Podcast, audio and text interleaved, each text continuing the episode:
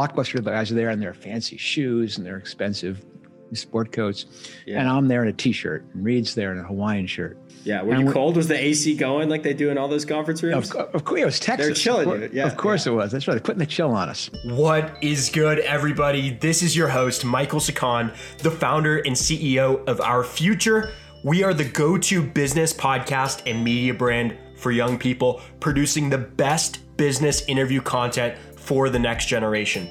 I have a mega, mega, mega, mega guest for you today, and that is Marc Randolph, the co founder of Netflix, who with his co-founder Reed Hastings disrupted an entire industry. It's, it's definitely one of the best and most exciting entrepreneurship stories of the 21st century. I mean, it is just the a lesson in disruption. And Marc tells us so, some great knowledge today about the early days of Netflix, way before it was a household name. And it's a fascinating conversation. Since leaving Netflix in 2003, Marc has been involved with a number of very successful businesses, including Chubby Shorts and Looker, which was acquired by Google for upwards of $2 billion. And you'll notice this interview is a little bit longer than our typical length. The reason being is we added an underrated, overrated section at the end where Marc weighs in on all the hottest business trends. So you'll definitely want to stick around. All right, let's get into it. when you were my age, when you were 21 years old or 20 years old, what did you envision yourself doing? Because I, I would assume that you did not see yourself becoming a massive technology founder and investor. Where, where, were, where was your mind at? Well, I mean, first of all, you know, I wasn't spending a lot of time envisioning what I was going to be doing. I, I wasn't that obsessed with it. And I do notice that people these days, your age, in my opinion, spend way too much time worrying about what am I going to do? And you know, the number of people who actually have some clarity about what they want to do when they're 21 and end up actually doing it, it's extremely small you know, I, I guess if I was lucky, I might have been one of those people who, when they were seven, go, I want to be a veterinarian with this complete confidence. And then, of course, lo and behold, you know, 20 years later, they're a veterinarian. But boy, most of us aren't like that. And I certainly wasn't like that um, either. So I guess the quick answer is, and what, what, what year are you in school? What, how old is, I'm a junior. I'm a junior in college, yeah, business school. who the, who the fuck knows what you want to be when you're a junior? I mean, at least I didn't. Um, even when I graduated, I didn't. I was a geology major of all things. So and That's what I and was going to say. and I a knew- geology major. yeah, and I knew for a fact that I wasn't going to be a geologist. So, but it was I was a liberal arts student, you know. So I wasn't like I had a BS in geology. I had a BA in geology. So it was purely because I liked going on the field trips. Right. So- do you have a do you have a favorite rock? You have a favorite? you got a favorite kind of crystal or something? Oh yeah, intercorsite. Okay. It's just another fucking rock. No. Well, at least there's one you like. Um, so that, that's crazy. I mean, it confirms my hypothesis or kind of what I've learned. It's that, you know, 90, 95% of my guests said they did not know. A few do. A few did know that they, when they were, you know, in middle school, they were going to go do this and they did it, which is fantastic. Mostly the Hollywood guys, which is funny because it's the, the Netflix connection. Uh, I'm not, I'm not a Holly, I'm not a You're not- Hollywood guy. Yeah, you're not, I know you're a Silicon Valley guy. Yeah, you're still you're you're a you're a tech tech guy. So let's go to the early conversations about Netflix with your co-founder Reed Hastings. You know the the legend has it that uh, you know he was on the treadmill thinking about this, some kind of blockbuster Apollo late fee. Could you take us back and when did you have that first conversation, that first inkling of this is maybe something that we're going to do? so we everyone kind of wants to have that moment of clarity where all of a sudden the idea is clear and I we know what we're going to do. And of course, uh, I I don't believe any company ever is like that, where the idea that the founder may have had ends up being what the company did. Nor do I believe these things appear fully formed in a dream. And so Netflix was no different. This was not like Reed Hastings and I were video people that we were spending time in our commute back and forth arguing about who were the best French directors or anything like that. Um, I was a direct marketing guy, you know, for 15 years before I got to Silicon Valley. So when it became apparent that I wanted to start another company, my sole criteria was I wanted it to be e-commerce. Uh, I wanted it to involve evolve involve deep personalization. and maybe even use subscription because I had done a lot of work in the subscription business, uh, doing magazine circulation, and right, right. catalogs, and things like that. So when Reed and I both were going to lose our jobs, and we were going to start another company, and I was going to run it, and he was going to fund it, uh, we had to come up with the idea, um, and we brainstormed all kinds of things. Um, really, you know, one of the, one of the ideas was um, personalized shampoo. Uh, where I pitched it to Reed, where you cut off a lock of your hair and you mail it to us. And our team of hair scientists formulate the perfect blend just for you, and you subscribe to it. And we argued it's about like that. Birchbox. I think I could, maybe you were a few years early. Maybe I think it could have worked though. May, maybe, and in fact, I think they do probably have prescription uh, prescription subscription shampoo. Another one was uh, custom dog food, where you formulate a blend exactly for your pet for the climate, you know, activity level, gender, whatever.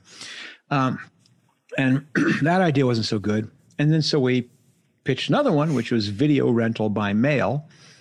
Uh, but that wasn't very good because this was back in 1996, 97.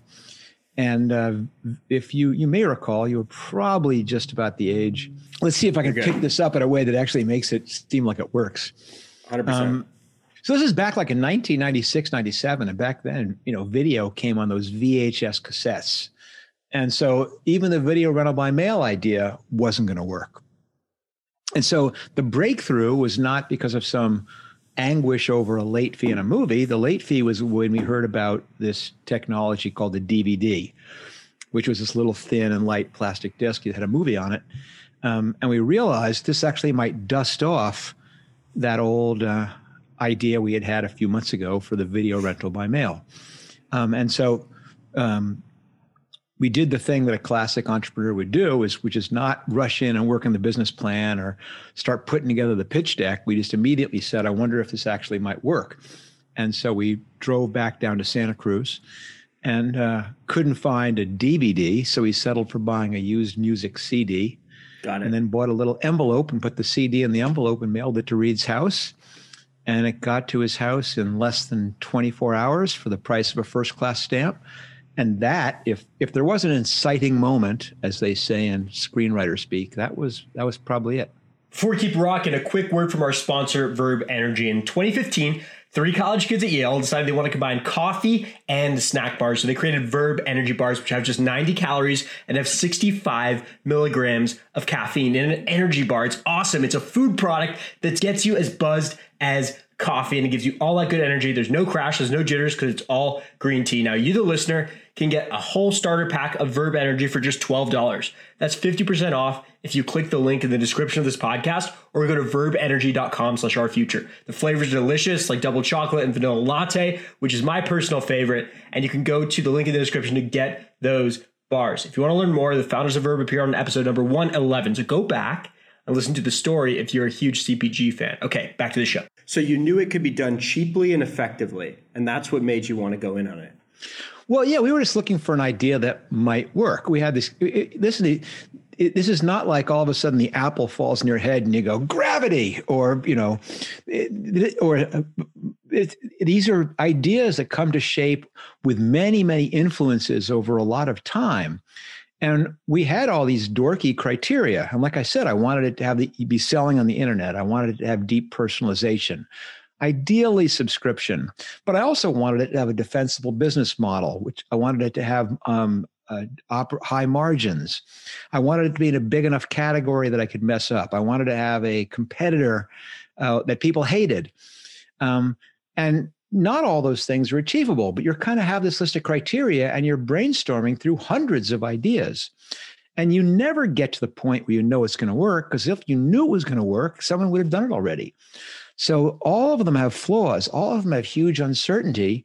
And at some point, especially 22 years ago, you go, there's no way to figure this out easily. The only way to figure it out is to do it.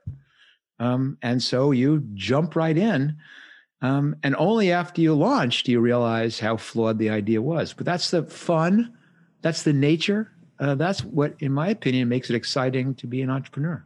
100%. I love that. I absolutely love it. I like how you say you wanted a competitor everybody hated. You know, every a good story has a villain, and I think that was a core part of the Netflix narrative for sure. And, and in terms of the name Netflix, did that come? How many months into the process did that come about? Do you, did do you remember? Well, pretty late. Um, and the thing is, you know, but when you start, the minute that you raise any money, the minute you've got to lease an office and begin paying people, you need a name. And you don't want the pressure of deciding what your company name is that early because you're not quite sure. You haven't done the research or thought about it. And so you have a beta name. And and one of our uh, one of my kind of early mentors said said given me this great advice. And he said when you pick your um, beta name you want to pick something so bad that when you finally get to the point where you have to pick your real name and you're having all kinds of struggles you can't find the domain name you can't find the trademark you can't find you can't get it to work that you're not tempted to use the beta name.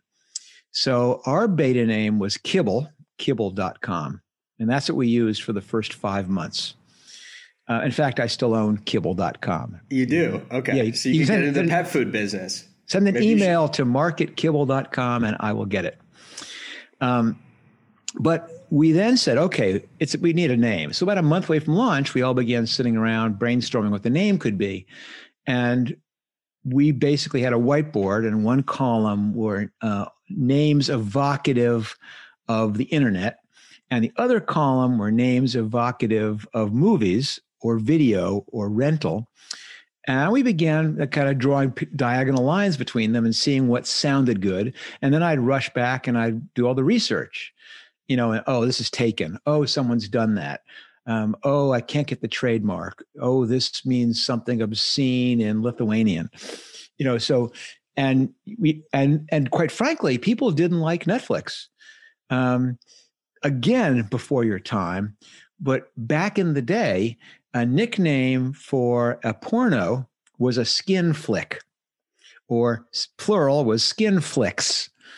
Uh, and so people are going, we can't call it Netflix. Just sounds like it's a porno company. And that big X didn't help anything either. No, it didn't. But it was originally CKS, right? No, it was it was always X. It was always an X. Got it. Yeah, Got I it. I mean I went once you, but and listen, so we go okay, we don't like it, but it's a little bit porny, but you know Netflix it is.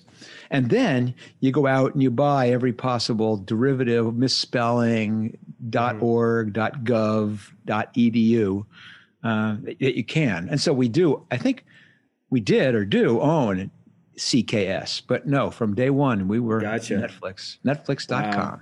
That's so, that's so funny that you guys weren't even in love with it. But I mean, now it's such a, you know, it's obviously a household name. Um, so you guys did this business, you dove into it. Um, originally, it wasn't as focused on rental and subscription. Then it became more focused on that, and you're making it work. And then the whole world stops with the dot com bust.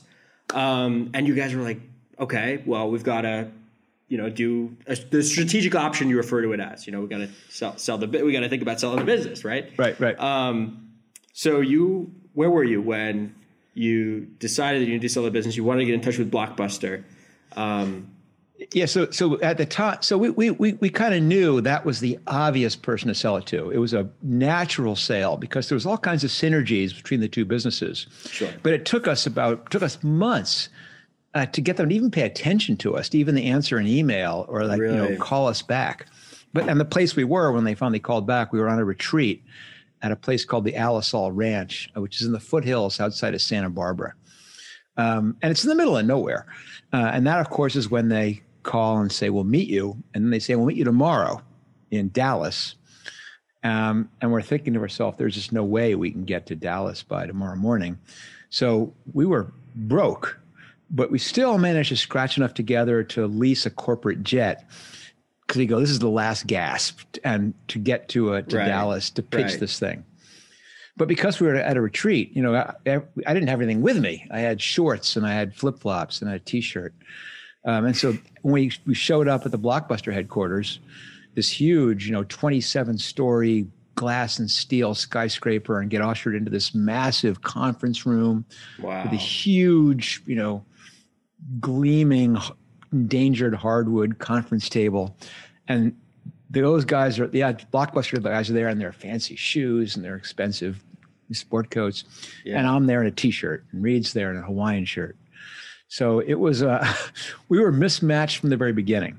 Yeah, were you cold? Was the AC going like they do in all those conference rooms? Of, of course, it was Texas. They're chilling of you. Yeah, of course yeah. it was. That's right. They're putting the chill on us. They put the chill on you. Yeah. Yeah.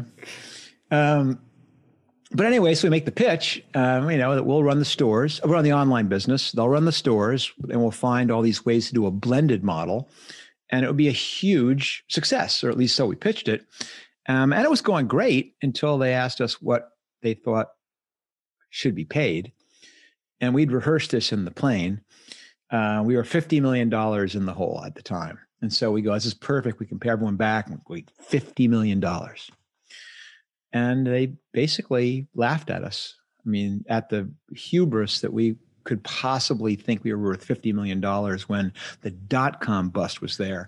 How big were you by then, though? How, how many subscribers did the company have? Oh, gosh, probably 30,000. Okay. You know, something like Still that. Still impressive. No, well, yeah, I guess so. Um, the thing that was happening was that we had finally figured it out. I mean, it took us a year and a half. It took us from April of 98 until the fall of 2000 um, to finally come up with a business model which worked, which was this no due dates, no late fees, subscriptions, all you can eat um, business. Yeah. But the problem is with subscription businesses is you pay all your acquisition cost up front um, and then you recover it over time. And because it was such a confusing model, we were giving away our first month free. So, ironically, because this was so incredibly successful, customers were flooding in. And because of that, cash was flooding out.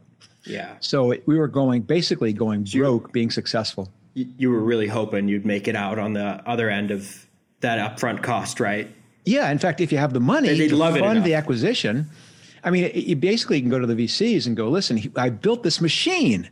It's incredible. You put a dollar in and you turn the crank, and in a year, out comes $10. Right. But that only works as long as someone's p- pumping the dollar bills in at the beginning.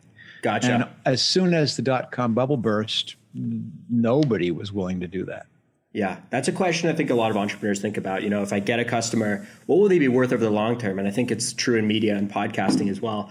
Um, you, personalization was always key to you, and, and if you just think about how Netflix has evolved now, it's just so algorithmically driven. Um, but algorithms weren't like really that big of a thing, right? When you were starting off Netflix, but you created one called Cinematch. I think it was. How, how did you do that without the tools and the cookies and the, you know, how did you do it without modern tech? Well, we we were on this from the beginning, and we kind of knew that we couldn't build a business which was around just shipping DVDs because that would eventually go away. We couldn't build a business that was around streaming because that was in years in the future. And we had to build it on something which was basically delivery agnostic. And so the positioning from day one was Netflix is going to be about discovering great stories. Um, and you had to make that real. And at the beginning, making it real was basically making sure you have a copy of every single DVD available, all 970 of them. Then it goes, okay, we need to have deep content. We've got to have a lot of decision making tools for people. And then we've got to get good at predicting taste. And that ended up being the uh, the chase that we were on for years. And it was, you're right. But the thing is, you know, listen, partnerships um, usually come with people with uh, uh, conf- contrasting skill sets. You know, when I came in, I'm a marketing person, but Reed, you know, he's a mathematician, he was a computer scientist. And so he was able to really envision how this might work, that you actually could build a system to learn and predict what somebody might like. And we realized that once we did that, we would truly have an ability to attract and retain people that was unlike anything that Blockbuster uh, could ever come up with. Wow. Amazing. Amazing. So you left Netflix in 2002. Um, Yep. You were more interested in the, st- the startup phase. You know, it was well past the IPO. And you've been involved with a ton of businesses. You're uh, you're an investor in Looker, which got a huge exit with Google, making data kind of sexier and easier to understand. Um, if you could look back and just briefly, because we do want to get to our last segment, um, what's your one big piece of career advice to a young entrepreneur or a young professional, a college student right now? What would you tell them? Well, I'd say if you have even an inkling that you want to be an entrepreneur, then start now. that the every minute you wait, it gets harder, not easier. It's not like, oh, it'll be easier once I graduate. That's not true. It'll get easier if I have a computer science degree. Not true. If I have an MBA, if I can raise money, if I have a partner, blah, blah, blah. If you really want to do it, friggin' do it. Um, and do it now when you basically have your life taken care of for you. Do it now while you have the resources to try things. I mean, you have to scale what you're trying to your uh, circumstances. But entrepreneurship is not some, something that you learn by reading it in a book or watching it on TV or taking classes. Entrepreneurship is what you learn by doing it. And so you've got to say, I'm going to start doing something. I'm going to sell something. I'm going to build something. I'm going to make something. I'm going to test something. I'm going to try something. Um, and the cleverness of being a great entrepreneur is how do I figure out ways to build, test, try, sell that are simple and easy and quick? The most clever people are not how many great ideas they come up with. It's how clever they can be about figuring out ways to collide those ideas with reality right now. Right, and how how scrappy. I mean, going and like putting the DVD in the envelope, figuring out it can work, going and doing it, uh, cheap and effectively. So, uh, very very sage piece of advice right there. So now we're going to get to our final segment, which is underrated or overrated. And Elliot, come on the come on the camera, and we're going to run through the segment real quick before in our last few minutes of the podcast. Great. All right, so we're going to give you one topic, and you're going to give a one sentence reply as to why you think it's either underrated or overrated. Okay, so the first thing we're starting with is Bitcoin. Uh, overrated. I mean, I think it's exceptionally hypey. So certainly, uh, I think right now it's a speculative vehicle. I don't think it's established a fundamental value. There's no real reason why it's worth sixty-two thousand or fifty-five thousand or whatever the, whatever the hell it is. And I think um, things need to have both. Uh, there's my sentence. NFTs. Oh, that's a good one. Uh, right now overrated. Uh, again, it's being overrated because it's a, it's being considered a speculative vehicle, uh, but uh, it's underrated in that it truly does have potential, and certainly will be a long range, very very interesting category for people who are in the creative arts. But right now, we're so early that to think that um, the valuations you're seeing reflect anything close to reality, in my opinion, is ridiculous. Okay, uh, Amazon. Underrated. Think so? Uh, rem- absolutely, remarkably um, uh, powerful, successful company. Uh, thinks like a startup. Uh, understands how to take a very, very long-term view. Uh, courage to enter markets that no one else is willing to enter. Uh, definitely a one to watch. Electric cars. Oh, uh, uh, underrated. I mean, I heard I, have I've been driving an electric car for a long time now. It's unbelievable, uh, and I'm not a car guy. Uh, I'm a gadget guy, and this is like basically a really fancy gadget. And I, I was listening to a podcast whose sponsor was GE, who's running these ads saying the start of the electric. They go, what? You're like five years late, ten years late, and you're now saying we're the start of the electric car movement. So no, I think uh, everyone. It, it's like streaming. Uh, you know, in the last 18 months, everyone is doing it. And Netflix did it by themselves since 2007. And now all of a sudden, everyone's acknowledging no, in not too many years, they're, they're going to stop making uh, internal combustion cars and it's all going to be electric. So 100%. it's still underrated. Uh, avocado toast. Avocado toast? Oh, Yeah. hugely underrated. Um, I like I, I spent a I used to spend a pre-COVID spend a ton of time in Australia, and man, that's my breakfast every morning. And they have they have fifty different ways to make it amazing, and I could eat it every single day for every time I'm there. And now you go into a restaurant, you can barely. It's, I mean, you can find it, but it's not like ubiquitous, and it should. be. Sure, it should be. Yeah. All right. Silicon Valley. Oh wow. That's a good Everyone's going to Miami. Yeah, that's bullshit too, though. Uh, no, it's uh, Silicon Valley is appropriately rated. I'll, I'll split the difference. Okay. Uh, it is not dead by any means. It is still a hotbed of innovation.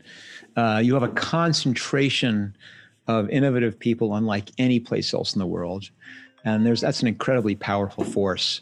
I mean, I challenge you if you're a young person and you go out to have drinks in Miami, you're going to have around the table, you're going to have a lawyer and you're going to have a doctor and you're going to have a banker. And maybe you have two entrepreneurs rather than just one, like in most cities. But you go out to drinks in San Francisco, you've got nine entrepreneurs around the table. And that just is such a rapid iteration of idea flow, validation, hacking, um, what's happening, how to hire, where you can get a job. You don't find anyplace else. And uh, last thing is um, Clubhouse. Underrated. Um, I, I, think it's a pretty remarkable, um, pretty remarkable innovation in social media, which uh, people have um, been looking for innovations in social media. I mean, you know, you know how many startups there are, hundreds and hundreds and hundreds, and this one is breaking through because it had to take a very, very basic approach. The question will be whether they can uh, maintain that lead once everyone else jumps in the bandwagon and basically uh, does a Facebook on it and does a, a Google on it. And the last thing ever, you do a podcast. It's awesome. It's called That Will Never Work. Um, why should uh, maybe a, young person, um, why should they listen to it? So I, you know, on my podcast, listen, I could have attracted all kinds of my good friends who are all successful entrepreneurs and interviewed them, but but that's being done and you guys do it so much better than I could ever do it. Um, and so I'm just doing something I've done for years and years and years, which is, you know, I coach early stage entrepreneurs. I mean, for the last 20 years, I do two or three calls a week where I get on the phone with someone for an hour and help them work through their idea, encourage them or discourage them or give them some hard love or give them a different way to think about it. And what's different is about a year ago, I said, I'm going to start taping these calls. And I played some back for people, and they're going, these are actually great. I mean, for one, it's fantastic hearing that other people are having the same problems, but it's also really cool being a fly on the wall, hearing someone who's helping to coach them through these things, who's been there, who's done it, who's built two multi billion dollar companies. Um, and so I've decided, okay, I'm going to get good at this now. And I've really tried to refine the thing, but at its heart, it's just me talking to early stage entrepreneurs and doing my best to help them get the same breaks that I do and letting people listen in. And it's it's it's fun. It's called That Will Never Work, the podcast. Available, you know, as they say, at Apple, on Spotify, on any place you get your podcasts. Ladies and gentlemen, that was Marc Randolph, the co founder of Netflix, sharing some insane entrepreneurship wisdom on the podcast. I'm so lucky to have had the chance to interview him. I just want to ask you guys if you'll please leave our future a review on Apple Podcasts. It takes less than 60 seconds and really helps the show grow beyond the credibility we get from getting massive guests like Marc. Anyways, I really hope you enjoyed this show. It was a blast. Remember that these interviews are now on YouTube. Remember to subscribe to our newsletter, be following us on social channels. And the last thing is to stay frosty, everybody. Peace out.